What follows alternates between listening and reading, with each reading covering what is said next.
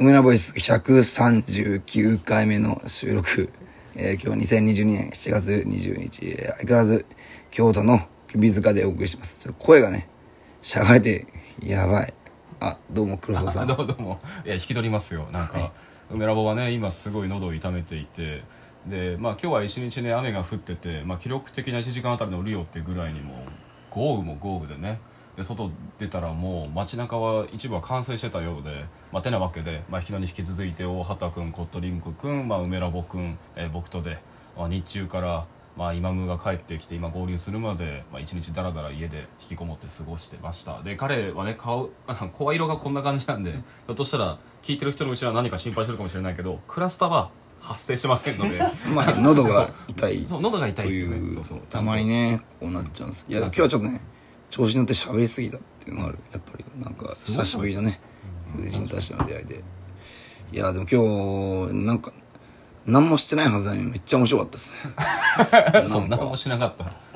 贅沢な日だったよね。なんか普通にあのー高宮さんのまあ高宮さんと高宮君って言った方がいいか分かんないけどその高宮ことなんかむかえあのギ演奏のやつとか言ってもあでも僕はもうセラフィムコールの双子のことしか考えてない。あそうだ。えっと「セラフィムコール」ってアニメの双子の会っていうのがありまして あのーまあとにかくそれを見せたんですよ。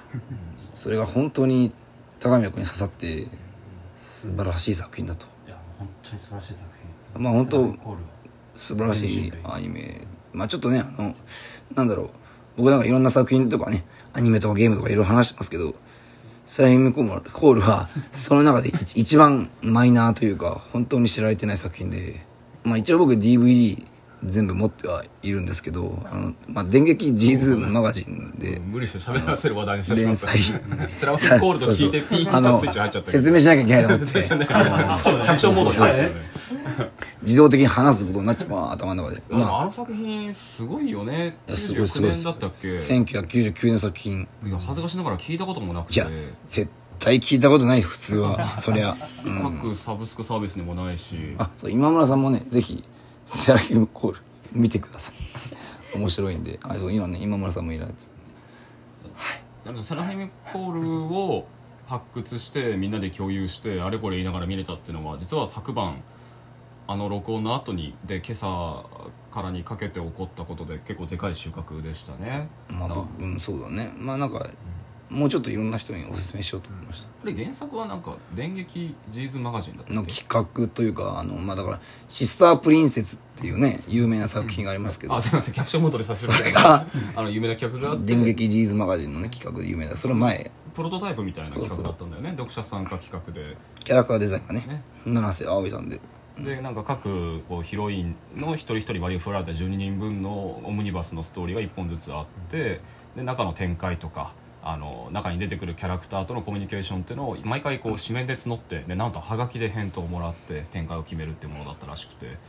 なんかこうそういう読者参加型っていう企画である程度のなんていうかこうインタラクティブが保証されてるせいか作品の中の映像がもうどれも毎回めちゃくちゃ実験的でね。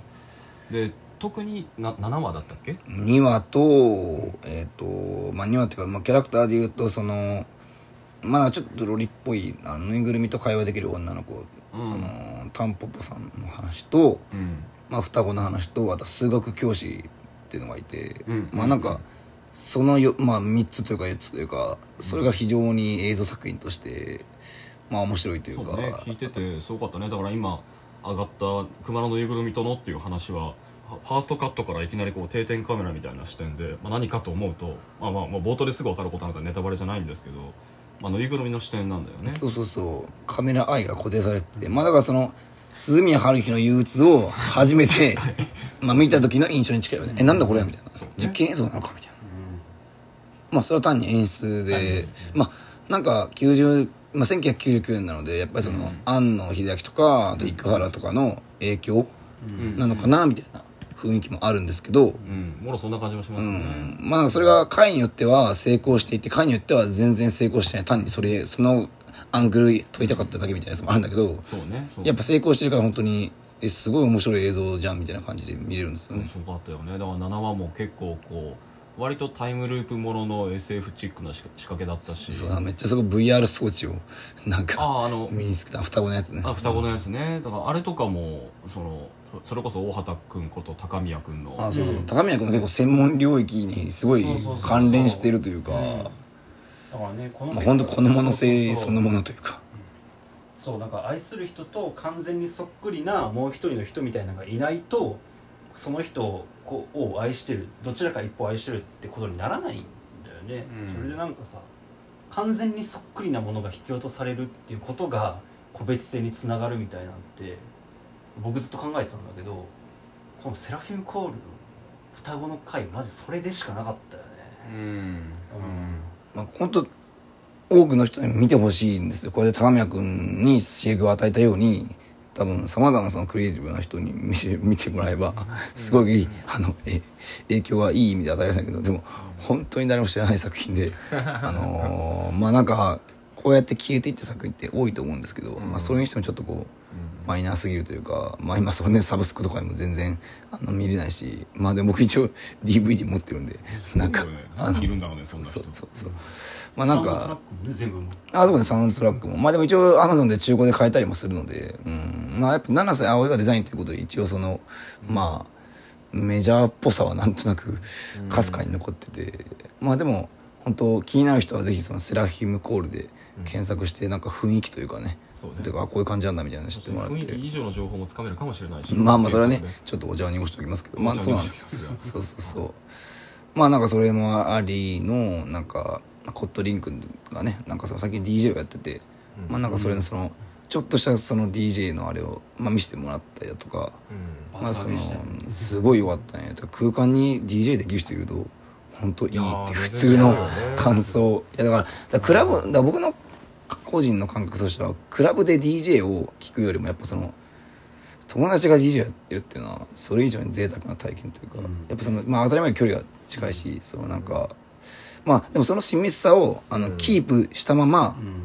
商業性に乗せるっていうのが一番難しいんだよね、うん。まあそれはやっぱ二次創作が一番面白くて、公式になるとっていうなんかそれと結構近くて、うん。あのまあだから友達が書いてる絵友達が歌ってる絵友達がしてる DJ それは楽しいのは当たり前なんですよ。だって自分がすごく知ってるあっちもこっちを知ってるから。うんうん。でもその親密さから離れてもなんか表現性を担保するっていうのが難しいみたいな、うんうんまあな今日そんな話も前に流したような気もしますが、まあなんかそういう作品を発表するとか、あと自分から離れて、あのー後世にね作品が、あのーあっても、まあ価値が担保できるかみたいな話ももしかしたらあるかもしれないと、まあちょっとなんか、なんか一人で喋ってるみたいな感じの、あの、発展の仕方になりましたけど、うん。うん。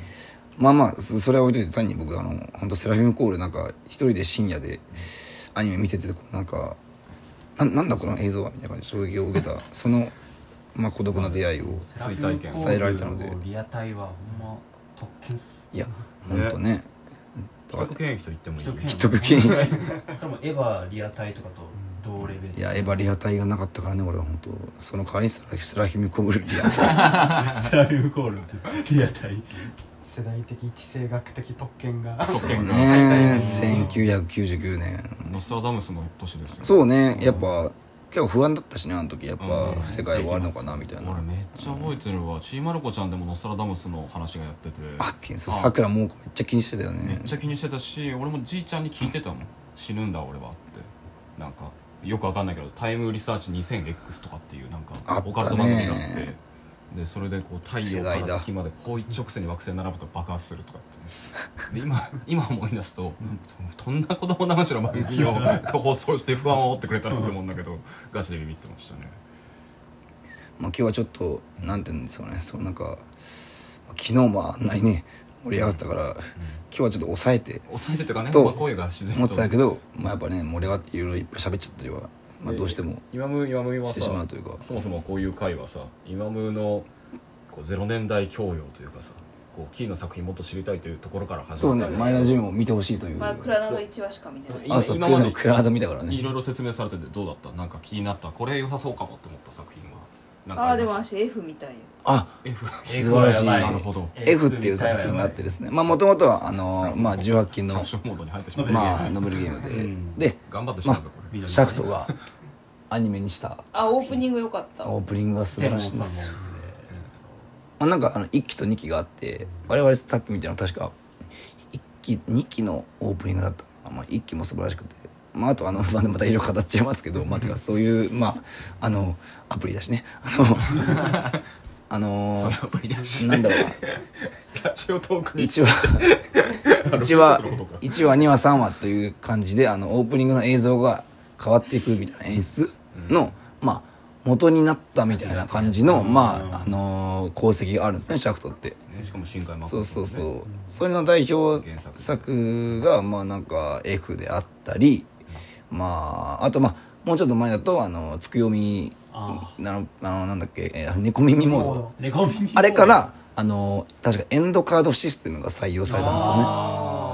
そう。だからそのシャフトの、まあ、展示の窓渡り展であの関わらせていただいた時に、うん。やっぱエンドカードは絶対展示したいみたいなのがあってやっぱりこれは熱シャフトの功績の一つなんでみたいな。でまあね、これすごいあの難しい話があってエンドカードを書いた人それぞれたくさんいるからそれの全部の確認とかえすごい大変なんじゃんみたいな。ままあでも、まあ、それいろいろすっ飛ばして言うと、まあ、普通に以上展示はできました。